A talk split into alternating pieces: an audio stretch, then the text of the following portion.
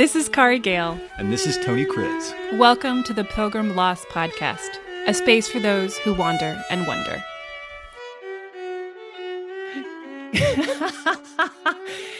Good morning, Tony. It's so lovely to see your smiling face on this Hey. very sunny day. It is beautiful. Portland is so gorgeous right now. I am beside myself. It is so great. The walking is great. The kayaking is great. Great, great, great. Beautiful, beautiful, beautiful. I'm I'm well um well it's I feel like it's been overdue. We've needed this. Uh, everyone in the city has needed this and we have I think a whole stretch of like a the whole weekend's going to be this beautiful.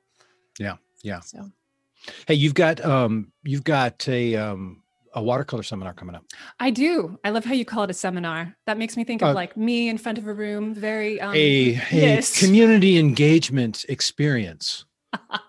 I just call it a workshop. Okay. Yeah, I'm actually having my April workshop coming up this next weekend, which is full. I'm super excited about that. I just put together all the kits and sent them out uh, yesterday and um, opened up registration for my May workshop, which is May 22nd. So I'm super excited about that. And if any of our community is interested, you can go to my website at carigale.com and check that out. I'd love to have you there. Uh, yeah. And just a reminder, this is- excited. This is both for like travel art and travel journal art, but it's also like personal enrichment art. So um, there's a lot Absolutely. of motivations to get involved and to go, and it's worth your time. Um, hey, it's really, really for just a, a last little note, it really is for any skill level. So if you've never touched a watercolor brush before, you are totally welcome, and this is the place for you. So awesome. Hey, um, before we get bring in our guest today, which I have been literally, literally counting days for this particular guest. Before we go there, I have a little story for you. okay, tell me. Okay, I'm always so- excited to hear your stories. So on Tuesday, um, a buddy of mine, Phil, we bought these two vintage kayaks up in Lyle, Washington. So we drove up to Lyle, got these two vintage kayaks, one for each of us. They're beautiful. Um, loaded them on my car. We're driving home, like the hour and a half to drive home.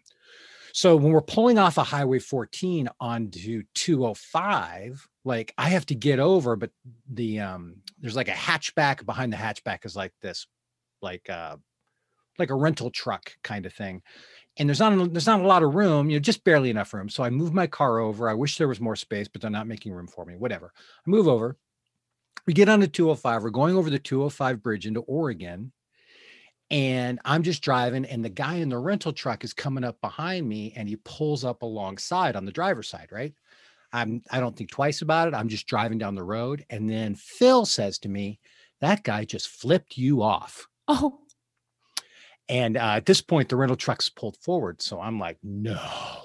So I pull up next to him. I look in, I look into the driver's side and he's staring at me and he's gesticulating. And I'm like, oh no, you did not. And then he pulls forward again. And I'm sitting in a car, and my tendency is always to do the dramatic in any of these circumstances.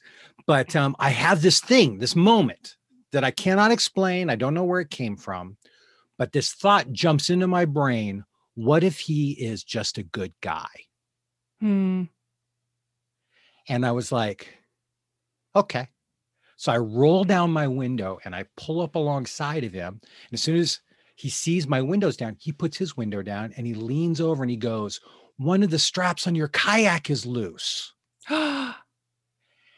He hadn't been flipping me off at all. He'd been doing this. He'd been going top of the roof, but my friend saw it, thought he was going, you know, flip you off, whatever. oh my god. Um, and I pull up and he's just he's just like- he's waving, he's really sweet, and then he pulls off down the road, and the whole thing got completely reversed. And I'm convinced a part of it was because of our last podcast and talking about this suspicious culture and the assumption that people have got a bad agenda. yeah. And I, it was really, really this really great redemptive sort of moment. Oh, I love it. And weren't you in that moment just so glad that you hadn't gone that route? I know because I You could know? totally like elevated it. What if I had gone up and just assumed and you know yelled at him or something? But you know, pe- pe- maybe they're just maybe he's just a good guy. Maybe I they're just that. a good person. You know. Mm. So anyway, that was a little application to our last episode of the podcast and this suspicious culture and Um, I wrote a and, little bit and about your blog as well. And blog, it yeah. really, I just want to just encourage everyone who hasn't had a chance to go check that blog out. It it follows that same pattern and how we engage and engaging here in COVID with masks on and how we do this in a way that feels intentional. So Yeah. Well, I think with no more further ado, we need to bring on today's guest. who is another good guy? A good guy, quite, quite, quite, quite, a, quite a good fellow, actually. And uh, our uh, our guest today is Michael Turner. Michael is husband to Julie and father to two good-looking boys, and uh, he lives in Boise, Idaho. And Michael and I met in nine, fall of 1988 back at the Oregon State University as college freshmen.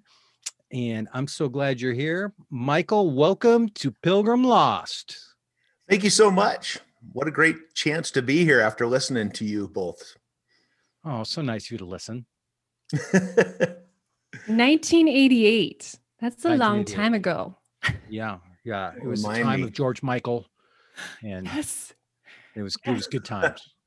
oh, the Smiths. Let's see who else. Oh, there was a great recording by Billy, Milli Vanilli or somebody like that then too, wasn't it?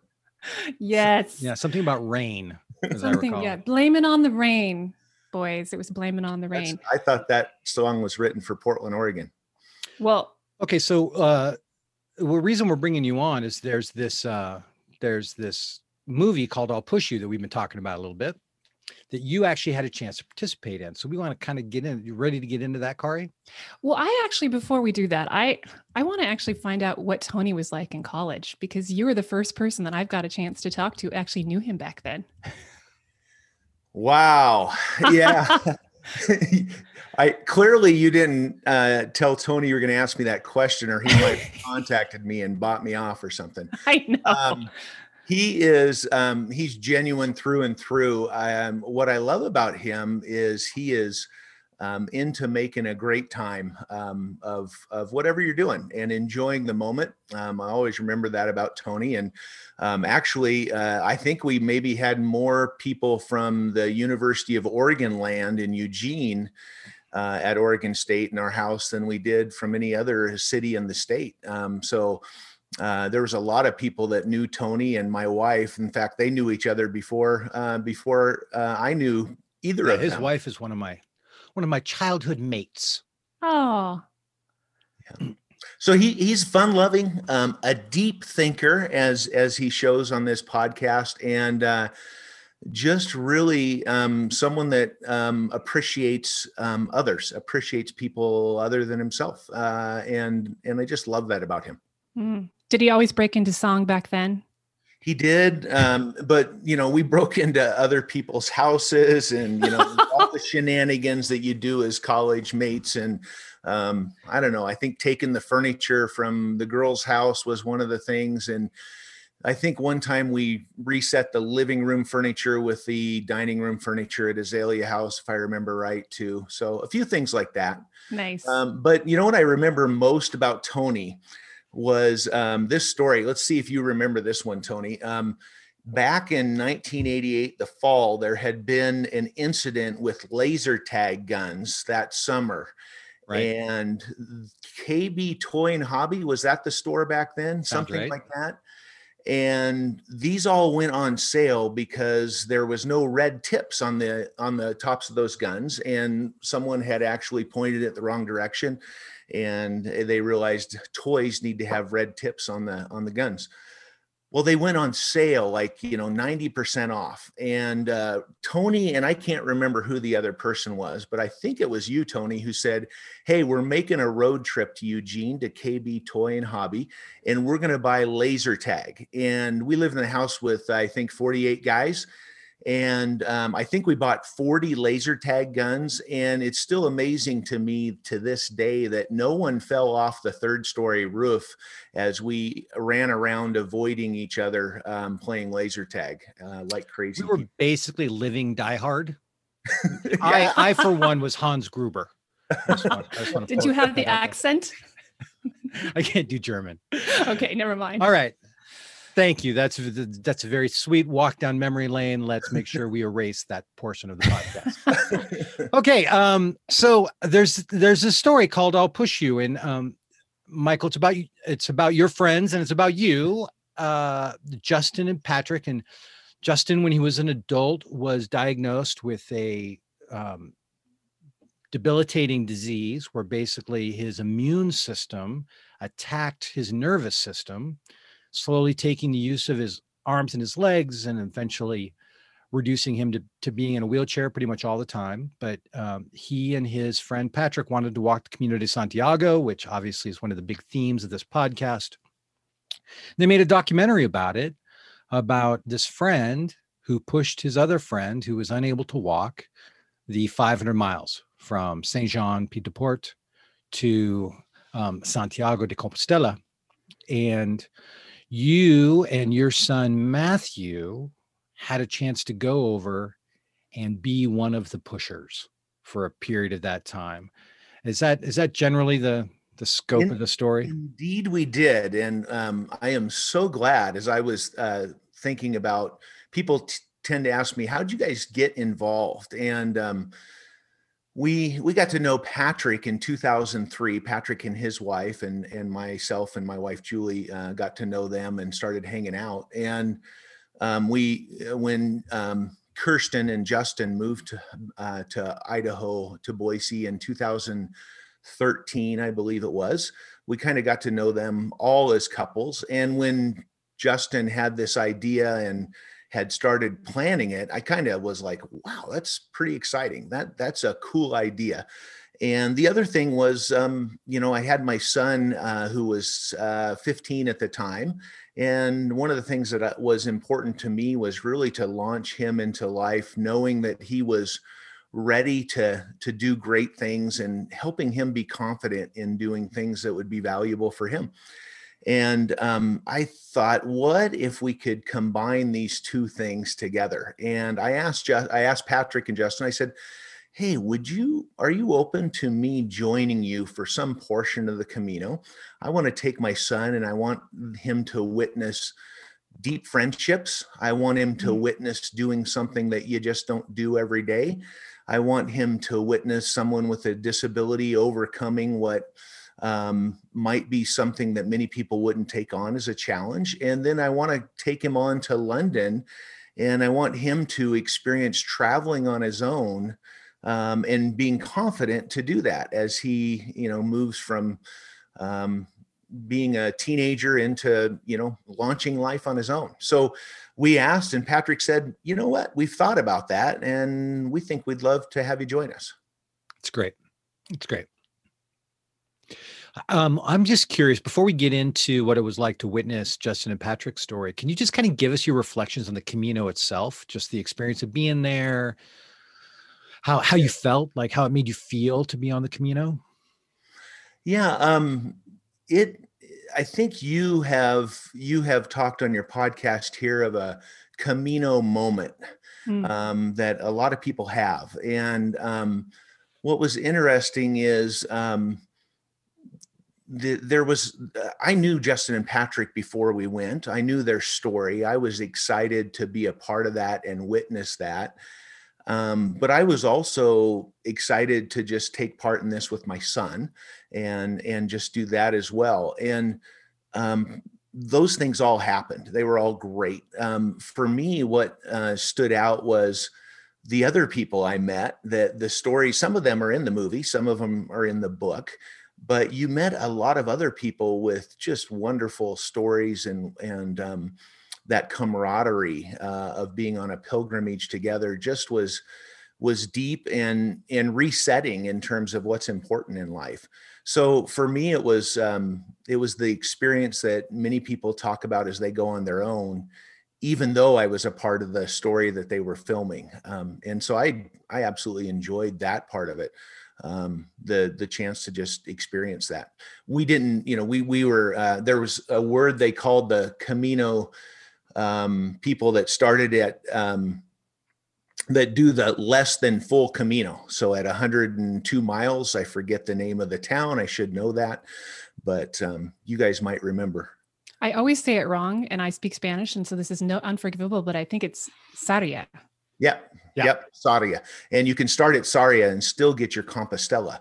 And so we started just before that, but um, um, but we didn't do the whole thing, but it was still extremely meaningful. And one of my goals is to go back and do the Camino in my life. Uh, I'd love to take Julie. Um, so we should all schedule that. I was just going to ask you. I it's interesting because in the you know so many people that you talk to there was it was this one time epic thing they were going to do and then they get to the end and they maybe not right at the end but in a few months they're already dreaming about that next one do you would you love to would you like to go back and do the Francés or would you have your eyes on another another route I, I would love to do the same route that uh, Justin and Patrick did, just because of the movie and knowing they were there. Um, So I would I would love to do that that trip, but I'd love to do that with my wife. As we went through that with my son, it was like, what a great moment just to reset. Um, and you know, we're empty nesters this year, which is amazing. And so I'm kind of like, okay, when's the right time for the empty nesters to go back? Nice. Nice. And the closer you get to Santiago, the the busier the way becomes. And one of the sensations of the early parts of the of the way is there are times you go for hours, don't see a human being. Uh, and it's it is something to behold for sure. So I hope you do get back. Well, tell us about tell us about your impressions of Justin's journey and um, his friendship with Patrick and also the other pilgrims along the way. So we joined in at uh, Castilla, which is about 120 miles, if I recall correctly, outside of Santiago. Um, and you know, interestingly enough, um, we were supposed to join them in um, a place just the stop just before Sarria. Um, but we, because of their schedule and because of our schedule, um, we took a we took a right turn as we got on the train going from Barcelona to go up to meet them, and um, we hopped another train to go back further up the Camino, and we're able to meet them at Triacastela. And what was uh, great about that is um, we got to start. And I remember Patrick telling me this as I called him I said, Hey, we're going to try to meet you there instead of the next stop. And uh, he goes, Oh, great. You get to join us for O Cebreiro. And um, so it was purely kind of a last minute thing, but I believe very um, um, great, uh, just a great um, opportunity for us to join them for O Cebreiro. So O Cebreiro is one of the greatest ascents of the Camino. It's one. It's probably the second most complicated ascent. Long, hot vertical, hot. So uh, super tough super tough with and just for that one to be your first day, congratulations. yeah. I know. I'm thinking because I A blessing on your head, sir. oh my goodness what an indoctrination i mean i guess in some ways when you start out at saint jean you're going up the pyrenees but uh but i thought O Cebreiro was way harder than the the pyrenees I did as too. far as just that day if you watch the documentary, um, the part on the Pyrenees that was really challenging for them was just how it was just really uh, Ted, uh, another friend of ours, and Patrick and Justin. Um, we had a little bit more help on O Cebreiro, yeah which is you know its own own story in and of itself. But um, Can you tell yeah, that story from your perspective? Yeah, I, w- I would love to. So we got there. Um, my my son and I got off the train. Took a took. They said, "Hey, get on the other train that goes by in 30 minutes, and then get off at this stop, and then take a car, and you can meet them in Triacastela." And so we got there. I think at about 10 that night, and um, lots of things that come to mind. One is just like we're here, wow! And so you you know you've been anticipating this for so long and you go, okay, tomorrow's the day, but it's kind of hard to sleep because you're kind of excited. And the other thing that happened that night um, was they had just been given by one of the um, one of the people that was in the movie, uh, Claudia, um, just an excerpt from her uh, journal and thanking them for the experience that they had had a few days before. Right. And um, that's in chapter 17 of their book. And if I you just read that this morning. Oh my goodness. Uh, you just got to read that story from Claudia's journey and why she was on the Camino um, and what had happened there. And um, so they were like, Michael, you got to read this. This is just happened, just given to us tonight. So I'm just immediately in the middle of this very emotional and deep experience that someone's having because they're traveling with them. And Justin and Patrick are so much about helping other people that they were just kind of rejoicing that this great story had happened. Hmm. And uh, so then it's hit the hit the hay and try to get some sleep and um, get up the next morning and go. And so we left pretty early, knowing O Cebreiro was a long day.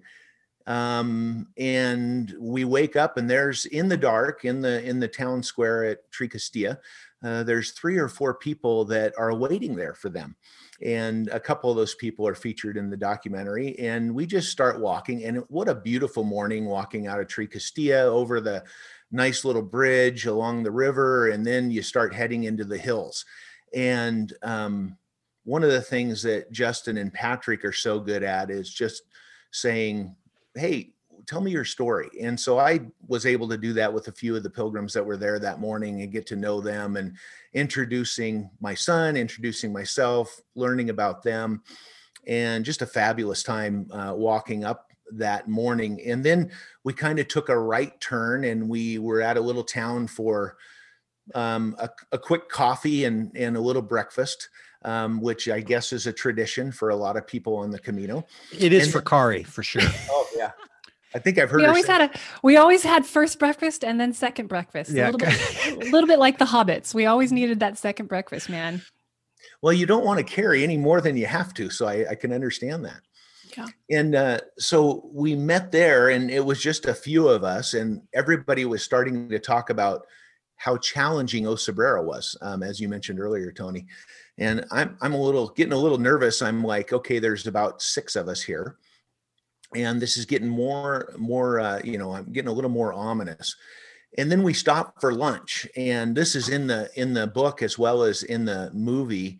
And patrick and justin had met some people um, ironically enough boise um, residents that were on the camino but actually live in portland um, uh, one of them works at portland state and and so relationships had developed there and several other people. So we stopped for lunch and I'm like, okay, I, I could eat more than, you know, we had for breakfast and lunch. And um, we get ready to go. And thank goodness, most of the small little, uh, the, the people at the bar, the restaurant there stood up with us to go and we took off and i you know i kind of went oh goodness this is going to be better than i expected in terms of having some help but just a group of people that had seen Justin and Patrick over the previous probably 25 days and said, Hey, we'll meet you at the bottom of O Cebreiro. We'd love to help. And it was just a great story getting there. And then, of course, Justin, in his um, love for adventure, as we got to the part where it says you can turn right and go up the trail, which is a shorter distance, but it's a trail and a hike, um, truly in the mountains, versus taking the road up. Justin said, why don't we take the trail? And wow, there we go. Um, little did I know how long that trail would last or how glad I was that all those people jumped up with us. So all those folks, they, they, this wasn't something you didn't have to go around and say, Hey, will you help? Or they just, they just stood up on their own volition. Like, Hey, we want to be part of this. We want to help. Yeah. They had mm-hmm. actually, and I don't even know that they had told Patrick and Justin this, but they did keep in touch and they had kind of said hey we're all going to meet at the town right before you head up the trail and we'd like to make sure we help them so they get up that trail knowing you know the reputation of O Cebreiro as you mentioned earlier each one of these people has probably spent six months to a year planning this trip planning every detail of it it's going to be their great adventure for them to have their experiences and them to do what they want to do and for them to deal with their own body and their own pace so that they arrive in Santiago on the day they plan to arrive there. And then they all went, I'm just going to put all those plans aside. I'm going to readjust my expectations. I'm going to readjust my schedule. I'm going to give my time. I'm going to give my love. I'm going to give my strength to strangers. It's mm-hmm. unbelievable. It's uh, that was that was great about it. Um, and you know the uh, the, the camino is kind of has a reputation of this solitary journey of self-reflection and self-healing and yet what struck me over the time that i was there is how much everyone wanted to be a part of something bigger than themselves and i mm. think that's what motivated them to say this would probably make a difference for the documentary. Um, there wasn't anybody that said, let me in the camera. It was simply, we just want to make sure they make it up the top there.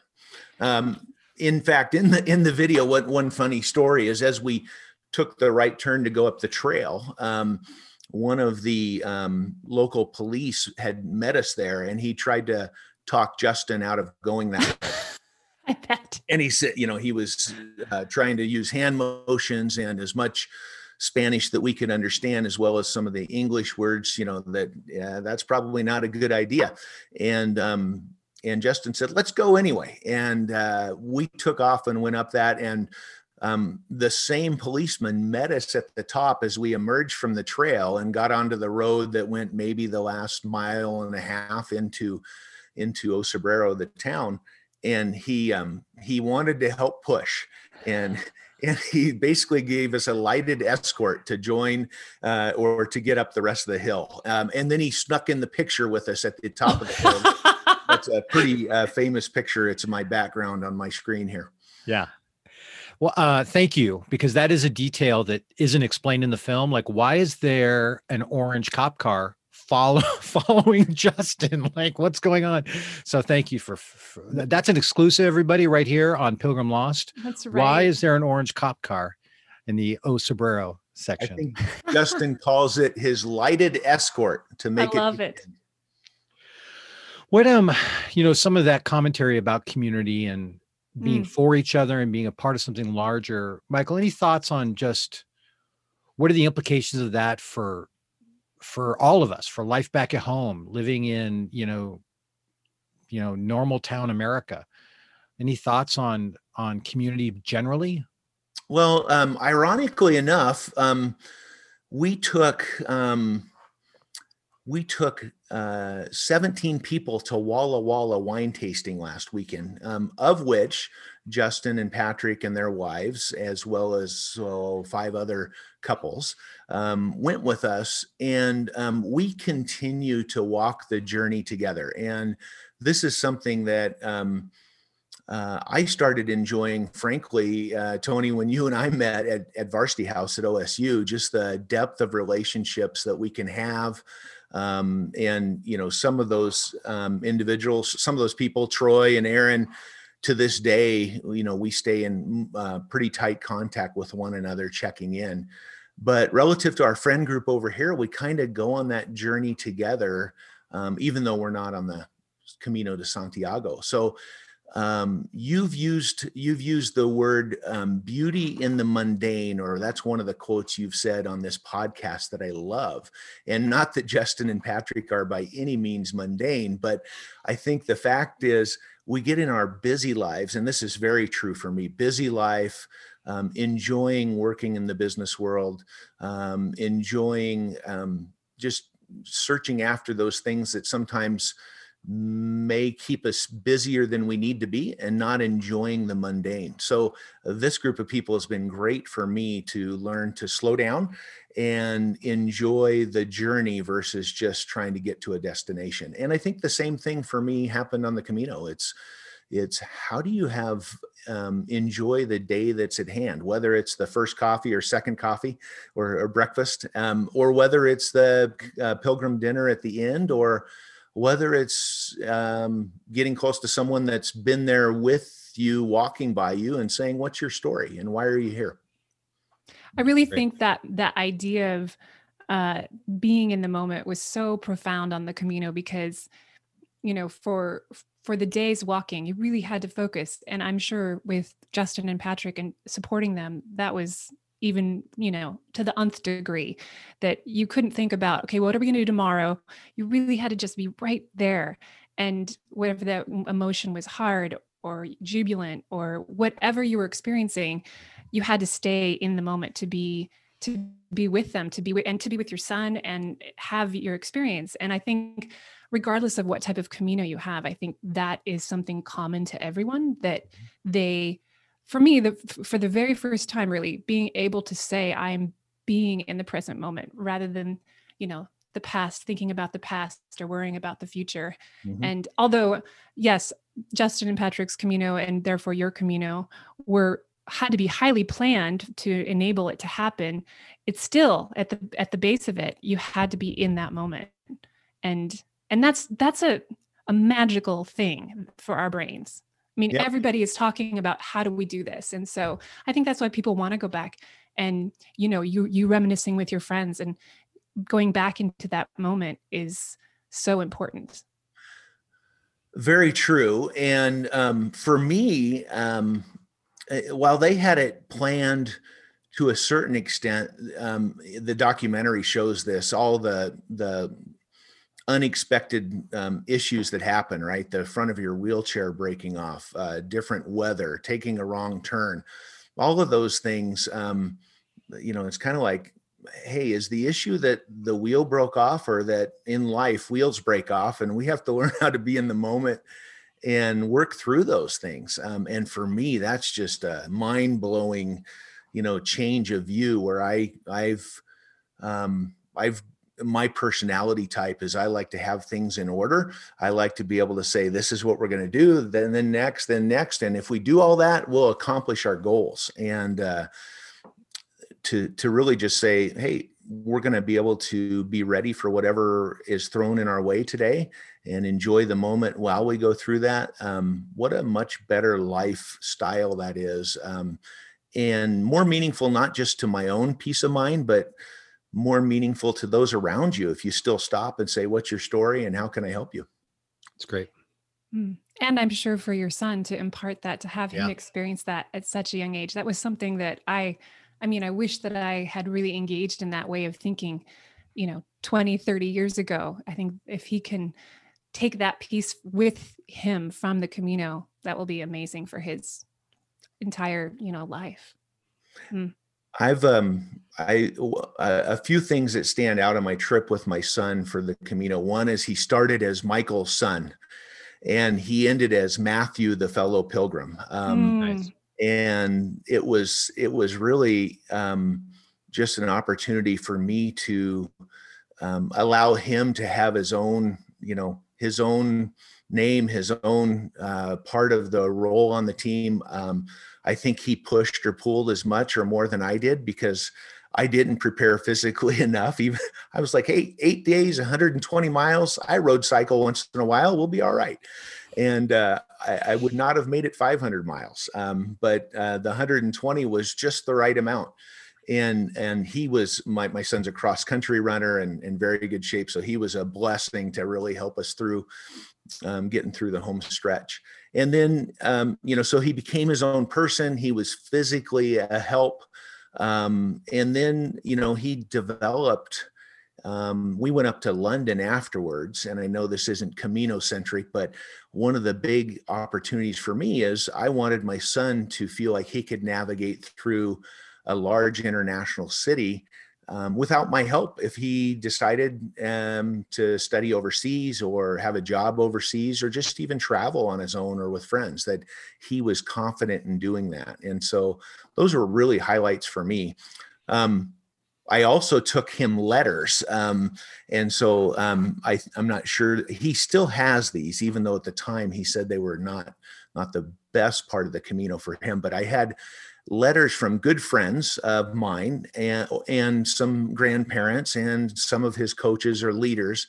And I said, Would you write a letter to Matthew that talks about you know important things for him to think about as he becomes a man mm-hmm. and qualities that you see in him that um, are just wonderful and reinforce and reinstill confidence in him. And so i read one of those every night and um, wow you know try to read letters to your son by friends that you have such respect for and relatives you have such respect for and them investing in in your son that way. It was, it was hard for me to have a dry eye while i read those to him. Um, he said, Dad, that wasn't the favorite part. And I'm like, but do you still have the letters? And he said, Yes, I do. Any other thoughts about ways you've brought the Camino home, how how it affects your everyday life. You know, we talk about we're inspired by the Camino de Santiago, but focused on the everyday. How do we li- how do we live as pilgrims every day? Any more thoughts on that? Um, wow. And this is my, this is an Achilles heel for me, or it's a weakness of mine because I am, my personality is let's go, let's accomplish, let's compete, um, let's go win. Um, and um, I like that. And, and there's some personality traits about that that are good, but um, there's also outcomes of that personality that are really bad and and you miss out on so much so i try um, I try to ask people, what's your story? That's a very common question for me is what's your story? Tell me. And you don't know how many people look at me like, what do you mean by that? And I'm like, just tell me whatever you want to tell me about yourself. Um, and it gives a chance to learn about them, get outside of yourself, understand, um, and really just just learn wisdom from other people and understand how you can help.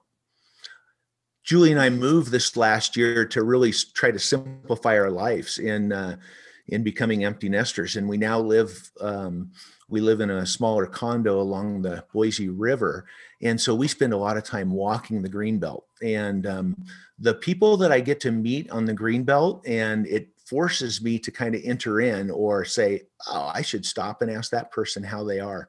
Or what's their story and um, it's been really fun. I keep i try to keep a list of people that tony as you call them and i've started to call them people that live outside that i know their name and i can wave at them when i see them and i can ask them what help they might need and just um, um, ask them what would you I, I, love to work with young life students in, in uh, uh, middle school and high school and we, we support that group over here and I say, so if I was to talk with students in middle school or high school, what advice would you give them? And it's amazing the things you hear come out of people's mouths. Um, and hmm. so it's it's just a great opportunity to get outside yourself. And I try to do that. Don't do it enough. There'll be some that watch this and go, Michael, you didn't do that to me. Uh, I felt left out of that. I'm sorry.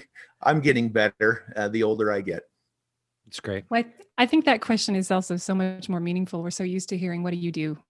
Yeah. and to have that invitation is is important. And I think you know, I think I've I've wanted to foster and cultivate that in myself. So I'm gonna I'm gonna work on that. I mm-hmm. like that. What's your story? one of the key things for me that I've learned is I've I've I operate a, a weakness is I operate out of the mentality of uh, I did, um, and I still do sometimes, but less so. Um, but I am what I do, and that's a false false uh, uh, statement that rules my behavior sometimes. And uh, when I've gotten outside of I am not what I do uh, or what I achieve, or um, it becomes a much more interesting life. So. Mm. Would you say I am who who I share life with, or I am whom I'm with? Yes, um, and you know, one of um, there's a lady named Stacy that's helped me over the last couple of years, and she challenged me with um, the phrase of, "How do you want to show up today?" And um, think about how you want to show up. If you ever read Stephen Covey, he would have said, "Write your epitaph," and think about how you show up and how that's going to reinforce what you want to be on your epitaph versus uh, what you know what is actually what you're actually doing that might be there. Hmm. it's great. Michael this has been a thrill. Uh, it's a thrill because you're my old friend but it's also just a thrill because your life is valuable and worthy and worth sharing and you have given us a treasure today. I just want you to know how much we appreciate it. Mm-hmm. um, kari do you have any closing thoughts no, I just I I so appreciate you sharing your story and and um, I'm excited to to share some links of some of the things that you were talking to us about earlier and um, just appreciate your time. All righty. Thank you, you so much. It's been great to be here live with you and as a as a regular listener, I love what you guys are doing. The uh, the idea that we can bring the Camino home with us um, and what does that mean? Is um, that's a that's a good thing to think about. All right, buddy. Thanks for getting lost with us. Happy to. Have a great day. Bye. Thank you for walking with us. To stay connected, visit us at pilgrimlost.com. Please comment, share, and respond.